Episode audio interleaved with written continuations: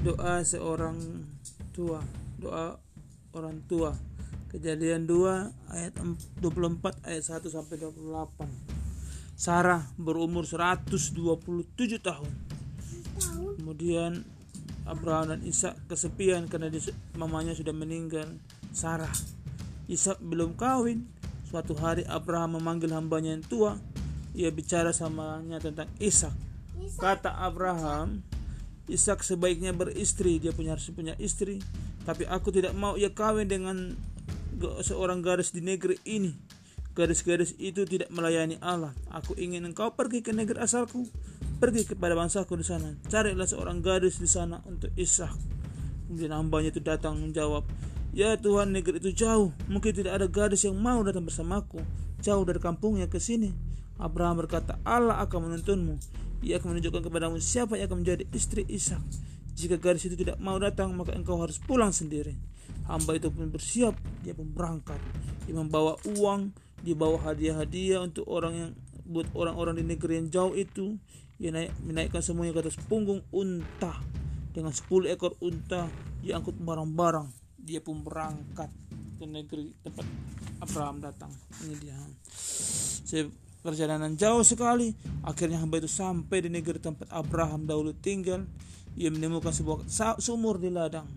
Ia mengistirahatkan unta-untanya dekat sumur itu. Ia duduk menunggu. Ia tahu bahwa orang akan datang ke sumur untuk mengambil air. Hamba tua itu menundukkan kepalanya untuk berdoa. Katanya, Ya Allah, tunjukkan kepadaku gadis yang akan menjadi istri tuanku Ishak. Gadis-gadis akan datang mengambil air aku akan minta minum kepada salah seorang dari antara mereka. Jika ia mengatakan, aku akan memberikan air sama untamu, biarlah itu gadis yang tepat. Seorang gadis datang, hamba tua melihatnya. Ia cantik, ia datang membawa pundi di pundaknya. Kendi, ia menuruni tangga ke sumur yang dalam itu. Ia naik membawa kendi yang penuh bersih air. Hamba Tuhan itu menemunya. Ia bertanya kepada gadis itu, bolehkah aku minta sedikit air untuk minum dari kendimu? Oh boleh tuan, silakan. Jawab gadis itu. Ia menurunkan kendi dari pundaknya dan memberinya minum. Lalu katanya, aku akan memberikan air sama unta tamu juga ya. Uh, itulah diharapkan hamba Tuhan itu dari gadis tersebut. Gadis itu turun lagi ke sumur, membawa air dan menuangkannya ke dalam palungan untuk unta. Hamba Tuhan itu berdiri dan mengamatinya. Ia tahu bahwa gadis itulah yang akan dicarinya. Ia tahu bahwa Allah telah mendengar doanya. Dan Tuhan mendengar doanya. Akhirnya unta-unta itu puas Lalu hamba tua itu membuka tas yang ada pada satu unta itu. Lalu hamba tua itu dia mengambil seben ada cincin emas, dia ambilnya dua buah, dua buah gelang. Gadis itu bersuka cita menerima gelang dan cincin itu. Hamba tua itu berkata, Hei sekarang katakan padaku siapakah engkau?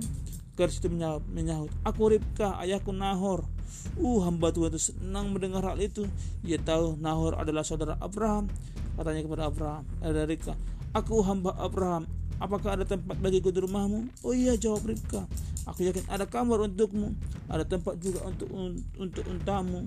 Aku akan segera pulang. Aku memberitahu mereka bahwa engkau di sini. Ia berlari pulang. Hamba Tuhan itu mengamatinya. Lalu menundukkan kepala dan bersyukur kepada Allah karena ia telah mendengar doanya. Ia telah mendengar doanya. Amin.